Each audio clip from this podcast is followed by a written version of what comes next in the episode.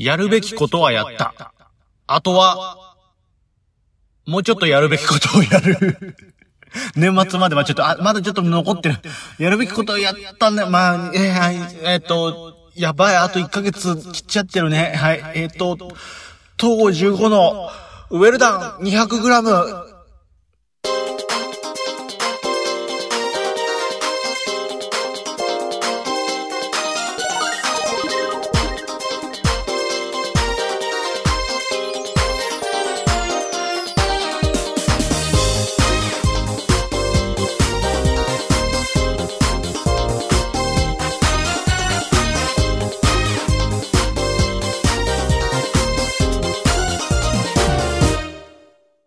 なんだよ、もうさ、最初、かっこいい感じで、もう腹くくった感じの、もう俺はやるべきことをやった。あとは時を待つのみ、みたいな感じになってたのがさ、まだちょっとあったわ、みたいな。なんていうのか、このチューブもうちょっとこう、振ったら、マヨネーズもうちょっと出せるな、みたいな。捨てようと思ったんだけど、ちょっとまだ、つって貧乏症が抜けないから。空気を入れて蓋を閉じて、で、先端に向かってこう、なんていうの、先端に向かって遠心力がかかるように、ブルンブルンブルンブルンブルンって振ったら、まだもうちょっと前を出るな、みたいな。お前それさ、ゴミ箱の前に行って、そのマヨネーズの容器を捨てようと思っては、いや、まだ、つって食卓に引き返してるよね、みたいな。もうそれ4度目な、お前、みたいな。そんな感じになってますけども、はい、東郷15でございます。はい、この番組はウェルダン 200g というね、なんか、ラジオっぽいやつです。はい、誰に頼まれたわけでもなく、はい、で、なんか知らんけど、こいつが、10代の頃から、もう、17年ぐらいやってんの？怖っ。怖っ。で、目立たずひっそりやっている番組でございますけども、そう、やるべきことはやったんです、もう。いや、もう12月入りましてね。ちょっとね、忙しくって、まあ、なんていうかな、今年の2022年の1月に立てた抱負みたいなものもろくにこなせないまま、11月後半まで来て結構焦ってたんですよ。で、いろいろやんなきゃなってコツコツやり始めたんですね。で、こう、ちょっと軌道に乗り始めたなって思ったら、12月の頭にですね、僕今参加させてもらってる、JQS ですか。JQS グランプリシリーズって、日本クイズ協会の方が主催しているクイズのリーグ戦があるんですけども、これのね、第4戦があると。年間で1、2、3、4戦やってて、その4戦をやったポイント、勝ち点みたいなのがもらえて、そのポイントに、グランプリポイントに応じて年間のランキングが決まりますよっていう、そういうクイズの、リーグ戦があるんですけども、これの第4戦があるっていうことで、まあ、大体こう、クイズのこう、なんていうか勉強みたいなものは日々こう、ちまちまやってるんですけども、まあ実際に試合が近づく直前になったらちょっと調整っつって、まあ1週間2週間前ぐらいからちょっといつもより、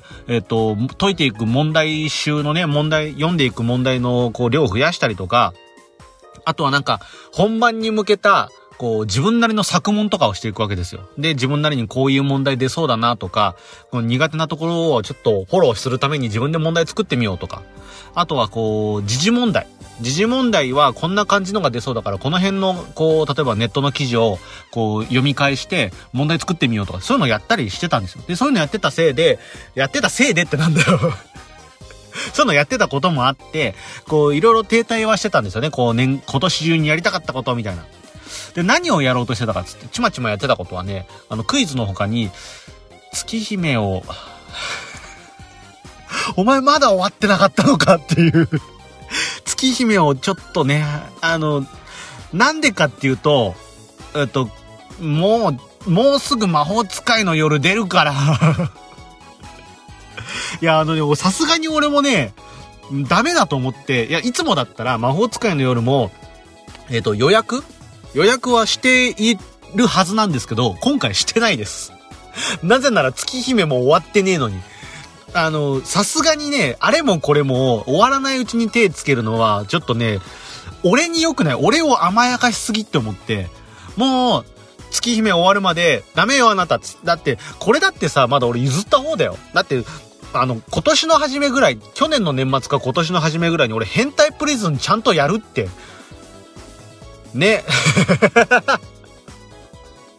果たして無事来年を迎えることはできるのでしょうか。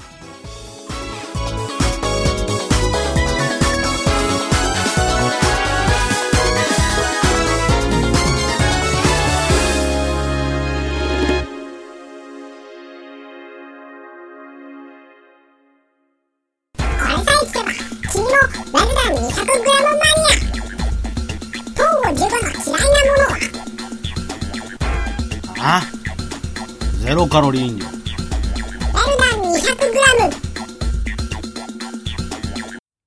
ということで改めまして東郷15でございやす。うん。あ、もうでもね、JQS に関してはね、楽しかったですね。久しぶりに、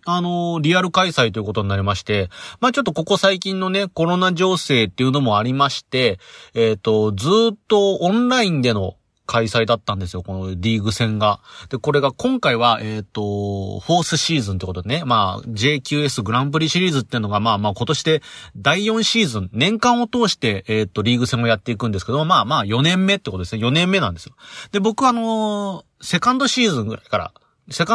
から参加させてもらってまして、2年目の時ですね。2年目、もう本当にね、最初のファーストシーズン、第1シーズンの時は、参加しようかしまいか迷ってたんですけども、正直、まあ、その時は自分の中ではなんかクイズ好きだけど、競技クイズっていうものに対しては、その見る線というか、あんまりやる方は、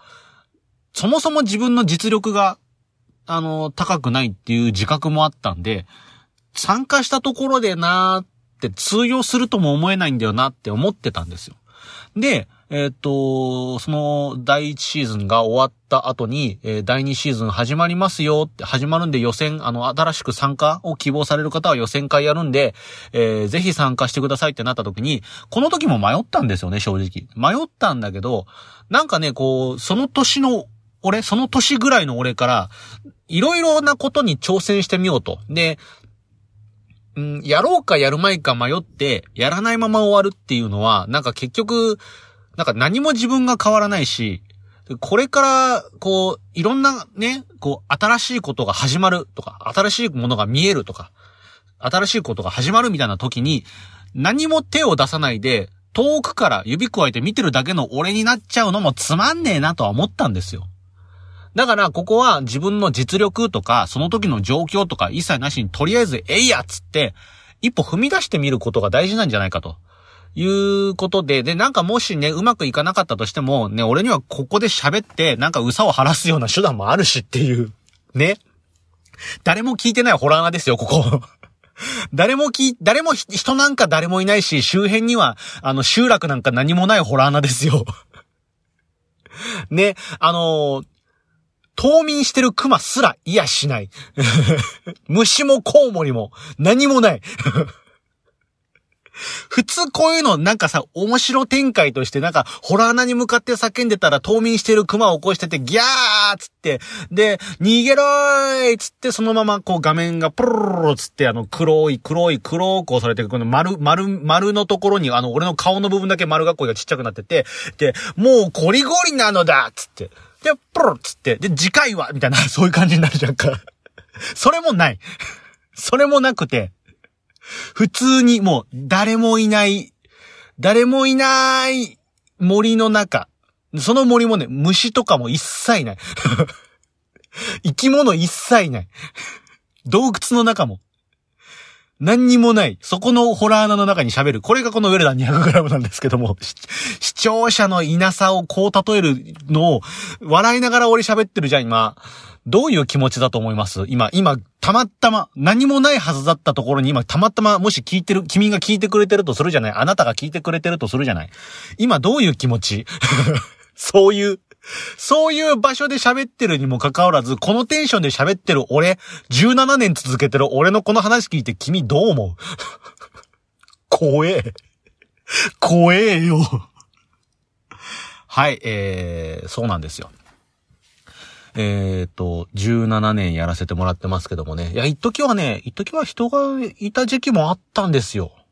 あったんですけどもね、なんかこう、回ちょっとね、なんか何を喋ってどうしたらいいかわからなくなった時期があって、一旦ね、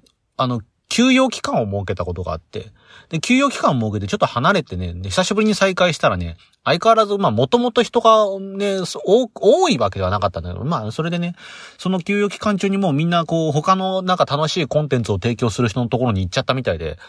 ね、今みたいな感じになってるっていう。はい、はい。でもまあ、いいんですよ。俺は別に喋りたいことを喋ろうって思って始めたから、なんで最初のコンセプトからは別にずれてないんでいいんですけども、で、何の話だっけ？そう。だから、えいやって思い出した。よかった、思い出せた。えいやっつって、一歩踏み出す。で、もし、それがうまくいかなかったとしても、ここでね、喋ることによって、なんかこう、うさが晴らせるだろうから、まあいいんじゃねえのっていうんで、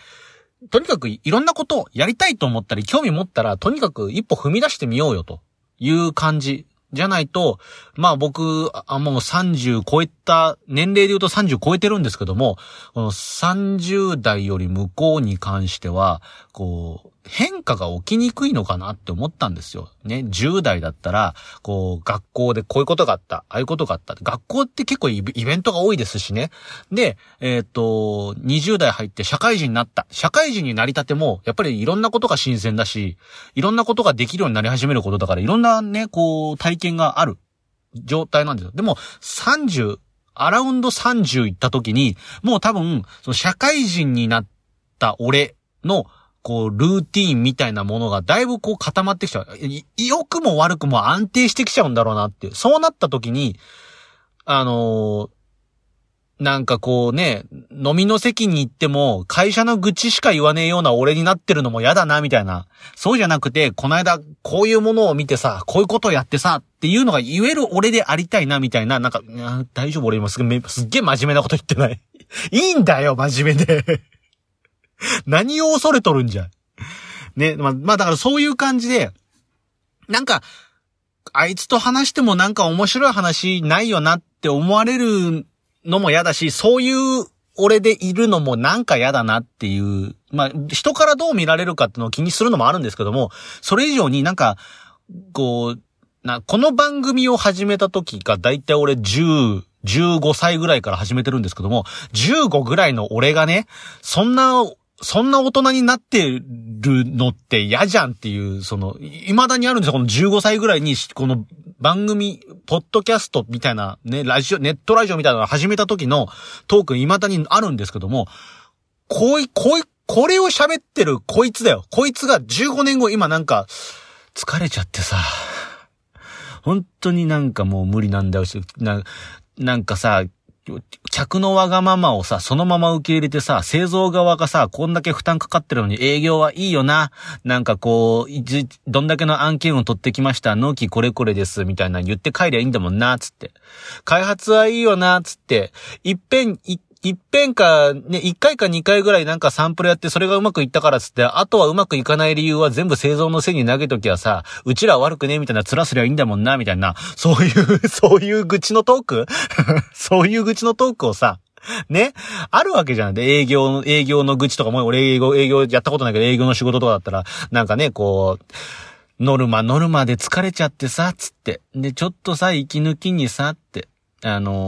日はいい食事取ろうかな、つって。いつもよりちょっと高めのさ、食堂で飯食おうと思ったらさ、つって。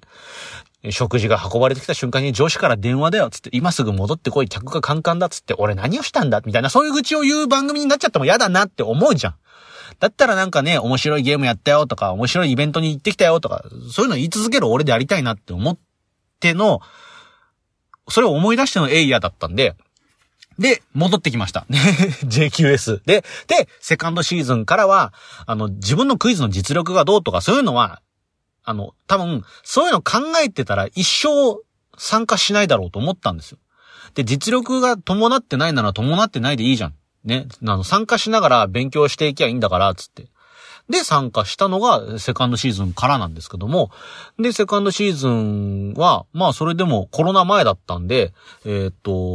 部のリーグ戦は普通に現地開催とかオフライン開催ですよね。会場を取って、その会場でみんなでクイズをやるっていうような形だったんです。だから、今みたいなオフラインみたいなのは全然俺の中では想定がなかった状態ですね。で、コロナだから、全然オフラインであることに何の疑問もない状態。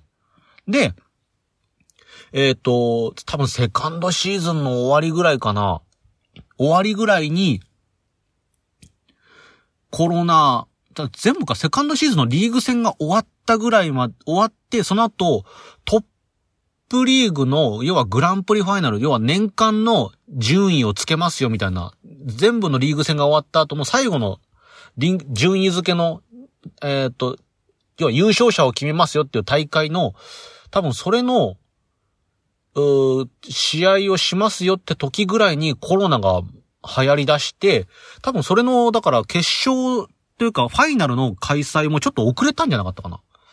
で、サードシーズン、もうちょっと時期がずれて、通常のだから年間のサイクルからちょっとずれ始めたんですよね。で、サードシーズンから確かオフライン、もう年間通して多分オフラインでの開催になったんじゃないかな。確かね。ごめんなさい。そこは、俺も今何の資料もなしに思い出で喋ってるから間違ってたらちょっと申し訳ないんですけども、まあそういう形で、で、サードシーズンもまあ引き続き僕参加させてもらって、で、オフラインで開催という形になって。で、このオフライン開催がね、うまいことを、働いたんですね。セカンドシーズンの時は、なんかまあ初めてのクイズのね、リーグ戦だしみたいなんで、緊張して、で結構ガチガチだったんですよ。で、割とこういい成績も残せず、まあ想定内といえば想定内な感じで、割といい成績残せないまま終わったんですよ。で、セカンドシーズン終わってサードシーズン入った時に、まあこっからオフラインになるわけですよ。だから家でできるんですよ、クイズが。家で、もう本当に、開始時間直前に普通にズームの送られてくるこう部屋に入って、じゃあクイズ始めますって感じでやるから、かなりリラックスした状態でクイズができるようになって、でサードシーズン俺の中ではだからクイズ力が上がったっていう、劇的に上がったっていう自覚はないんだけど、セカンドシーズンよりはなんかクイズができるようになってたんですよ。だからこれは多分まあ多少ね、クイズというものに、実際にクイズというものに触れて、クイズをやった上での経験値もあると思うんですけども、一番はね、リラックスしながらクイズができたっていうのがね、結構そこが、こう、2年目より、セカンドシーズンよりサードシーズンの方が、成績が良かったことの要因の一つじゃないかなとは思うんですよ。で、フォースシーズン、今シーズンですね、入って、今シーズンも、まあ、最初はね、ちょっとコロナ収束に向かってるかな、みんなのワクチン接種率も上がってきて収束に向かってるかなって思っては来てたんだけど、まあ、やっぱりでも、リアル開催はちょっとまだリスクがあるかなっていう状態で、オフラインでの試合が1、2、3試合ぐらい続いてたんですよね。で、まあ、あわよくば3試合目、3戦目ぐらいで、オフラインでできればなっていう思惑はあったみたいなんですけども、ちょっとここで夏ぐらいでちょっとまたわっって増えかけたんですよね。で、ここちょっと一旦つって、また3回目も3戦目もオフラインになって、で、最後の4戦目ってなった時に、ここでじゃあ、つって、オフライン開催で、話が戻って、で、この間、行ってきたんですよ。あ、久しぶりのオフラインですよ。もう、およそだから3年ぶりぐらいのオフライン開催で、いやーでもね、オンライン状態でそこそこ、こなれてきた、緊張もなしにできる、家でできる、緊張もなしでできるっていう状態で、クイズを楽しんできて、で、久しぶりのオフラインで、現地で集まってっていう形だから、まあ、もちろん会場行く移動時間もあるし、で、会場で、みんなと、実際に顔を合わせた状態でやるっていう緊張もあってみたいなのもあって、大丈夫かなってすごい不安だったんですよ。で、今シーズン2戦目3戦目においては俺結構振るわなかったんで、成績がこれじゃ多分前回のね、前のシーズンよりも悪い成績で終わっちゃうの、成績を落として終わっちゃうなぐらいのちょっと心配はあって、で、最後の一戦をここでいい成績残さないと俺ちょっと前のシーズンよりもちょっとなんていうのかな、納得のいかないというか、なんかテンションの下がるような結果で終わっちゃうかもしんないなとか思ってたんですよ。でも、なんかね、実際に始まってみると、まあ問題の流れが良かったっていうのもあるんですけども、なんか結構俺の中では全然、あれ？思ってたより、なんか昨日の晩ビビってた俺からすると、全然全然クイズできてるじゃん俺みたいな。で実際にやっぱ久しぶりに触る早押しボタンもね、やっぱりボタンが押せた時の気持ちよさ、やっぱりねオンラインよりオフラインで実際にみんなでってのもあるし、でこう正解を出した時の気持ちよさもあるんですよね。あとみんなのリアクションみたいな、会場にいる時のみんなのリアクション、同じ回答者のみんなのリアクションだったり、出題してくれてる主催側のね、人たちのそのリアクションだったりってのもやっぱりこう直で交わすこのリアクションの取り合いとか反応の見えてくる感じってのが本当になんかこれがねやってて楽しくって、この楽しさが今度今前までのオフライン開催に関しては多分緊張でそこまでその楽しい空気感みたいなのが俺の中に溶け込んできてなかったと思うんですけども、今回はそのなんていうかな、今までのオンラインではあったんだけども、まあだんだんこうクイズってものが分かってきたとかね、その回し方、プレイヤー側としての回し方みたいなのも分かってきた上で、そこの辺が割と、ほぐれてきてたんだなってのが改めて確認ができて、で、ボードクイズみたいなんで、ソロで答えを自分だけが正解出した時なんかも、なんか、わーみたいな、あ、いた、正解者いたみたいな感じで俺が注目される感じとか、ね、早押しでもボタンを押して、こう、あ、それ答えら、あ、それその答えなんだみたいな感じでざわって湧いたりするのとか、逆に俺が、単独正解出した人を見て、わあ、すげえって思ったりとか、そういう感じの、このリアクション、生でリアクションが起こる、その会場の、その、要はその場のノリみたいな、その温度感みたいなのが、なんか、まあ、オンラインの時でも全然温度はあったんですけども、よりこう、近い感じで、肌で感じる近さで温度を感じることができて、なんかやっぱ楽しいなってすげえ楽しいなっていう形で、で気持ちも乗ってくるし、そうするとやっぱりね流れも良くて気持ちも乗ってきてっていう感じで、最後の一戦もねすごく俺の中では今年の最後を飾る、今シーズンの最後を飾るにはものすごく満足のいく結果で終わることができたなっていう形で終わってね。で、あとはまあ最後集計されて、年間のランキングというかポイントが出てくると思うんですけども、まあちょっとここは、まだちょっと自分でも計算してないんで、どのぐらいになるかはわからないんですけども、なんかこう、結果はどうあれ、また、次のシーズンも参加したいなって思うような、そんな楽しいクイズだったんでね、いや、もう本当に、楽しかったです、っていう。そんな感じで、とりあえず、この間、クイズ、とりあえず年間のシーズンが全部の、クイズのね、試合が終わったんで、あと1ヶ月、残り切った1ヶ月ですよ。この残りの間に、まず月姫を終わらせます。で、終わり次第、魔法使いの夜を買います。はい。ダメです。予約とか、予約特典とか、あるよ。いっぱいは欲しいよ。すっげえ欲しいけど、それができなかったのは何より俺のせいだから。ね。見切り発車で、そういうことしないで、コツコツやりましょう。これ、来年の抱負。もう、2023年の東郷15は、一個ずつやる。やってから次行く。はい。それで行きます。ね、はい。エイヤで飛び込むのも大事。ね、飛び込むのも大事だけども、あんた、そんだけ風呂敷広げてどうすんのってなってるんだから。はい。一回、風呂敷畳むところから、2023年一回、整えていこうかなって思います。開催地では、君もラズダリ 200g マニア。東郷15が怖いものって何？ああ、口内炎。ラズダリ 200g。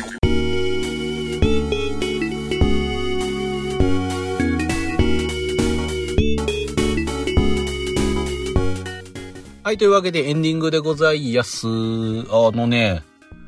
とねびっくりしたんですよ。この番組誰も聞いてないって思ってるんです、基本的に。いやでもねそうは思ってるけど、YouTube とかニコニコ動画とかね、そういうんで再生数とかって数字で出てくるじゃないですか。確かに多くはないんですけども、でもね再生回数が1個2個って増えていくとすっごい嬉しい。ありがとうございますね。だから少ないなりにも聞いてくれてる人はいるんだなっていうのはわかるんで、これは本当にね、感謝。素直に感謝です。ありがとうございますね。ただ、やっぱり、なんていうのかな、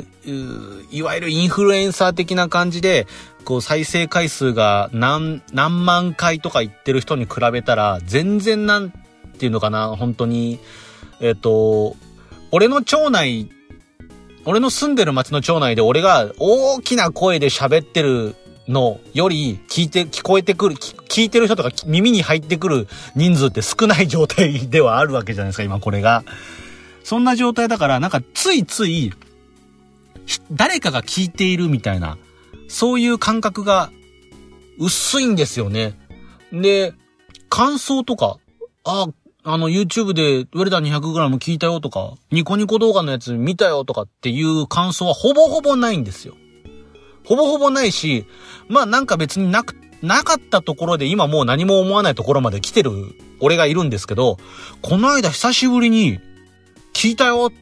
て、聞きましたよって声かけられて、で、それが、なんていうのかな、全く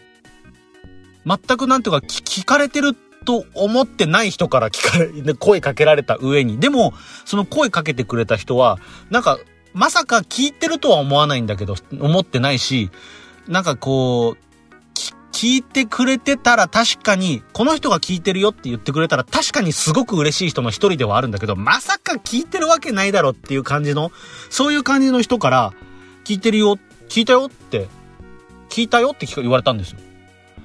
あのね、すごいテンパった。俺、本当ですかつって。びっくりしちゃって。で、それがだから、本当にこの間参加した、JQS グランプリの日本クイズ協会の、クイズ協会の中の人に、今シーズン終わって、久々のリアル開催だから、一応帰るときに、今シーズンありがとうございました、つって、また次もよろしくお願いしますって声かけてって、帰ろうかなと思って、所さん、つって。YouTube 見ましたよ、つって。と、あれよってあれよって思って。本当ですかつって。ちょっと前に、俺、クイズ検定を受けた話したじゃないですか。その時の回を聞いてくださったみたいで、クイズ検定行った時の回聞きましたよ、つって、感想を喋ってくれて、あり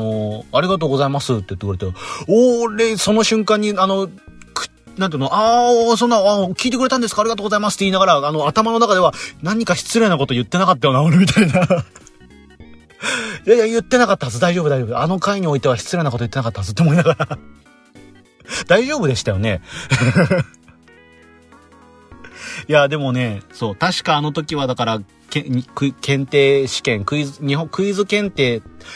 力が分かってすごくいいよとか、なんか、自分の解いた問題をすぐに分析できる、そういう良さがあるよとか、あとはその他の検定も、なんか検定ってやっぱりこう、なんか自分の力が見えてくるし、みたいな。あとは高校時代の、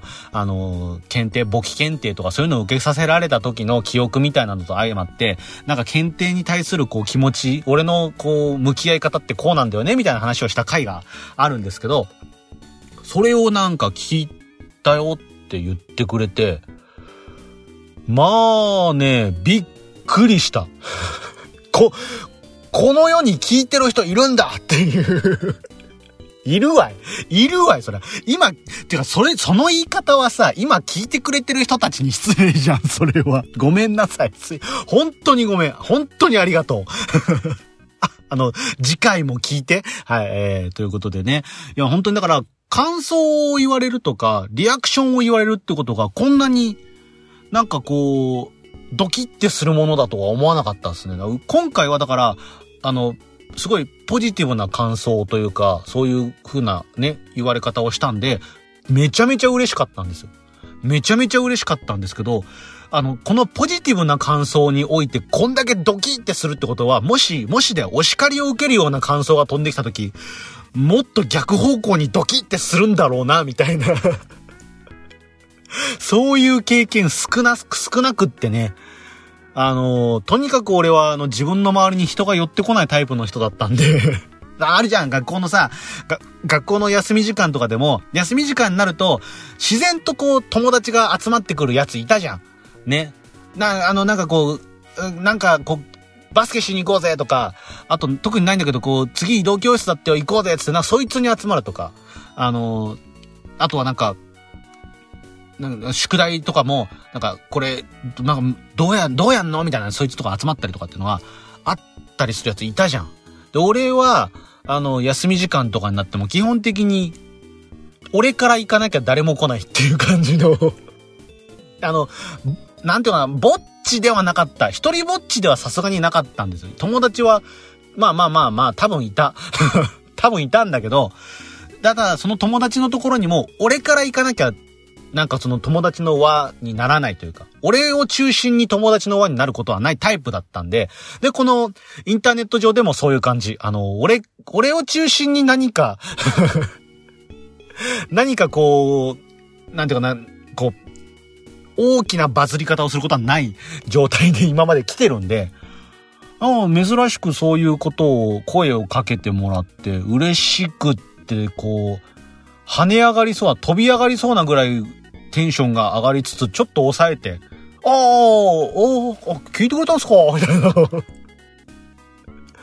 りがとうございますみたいな感じになってたんですけども、あの時本当にね、天井突き破るぐらい飛び上がりたくなる感じの嬉しさがね、込み上げてましたからね。そんな感じで、でも言うて聞いてくれたのはね、クイズ検定の回っていうことだったんで、それ以外の回は多分聞いてないかなと思うんですよ。それが、それ以外の話はなんかこうくだらない話ばっかりしてるし、FGO の話ばっかりだし、ね、なんかそういう、あとはなんかうどん美味しいとかお水美味しいみたいな話しかしてないから、その回は多分聞いてないかなと思うんで、逆に安心かなと思うんですけど、ね、でもそれはそれとしてね、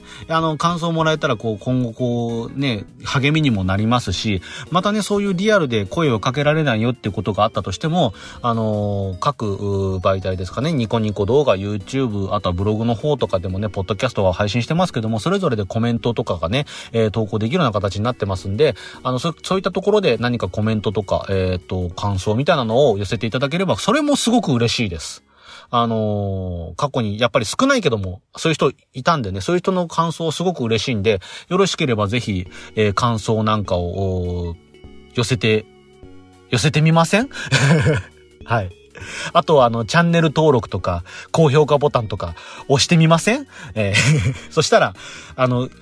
いっぱい来たら多分、次の週のウェルダン 200g、なんかいつになくそわそわして、ついた東郷15のトークになるかもしれないんですけど、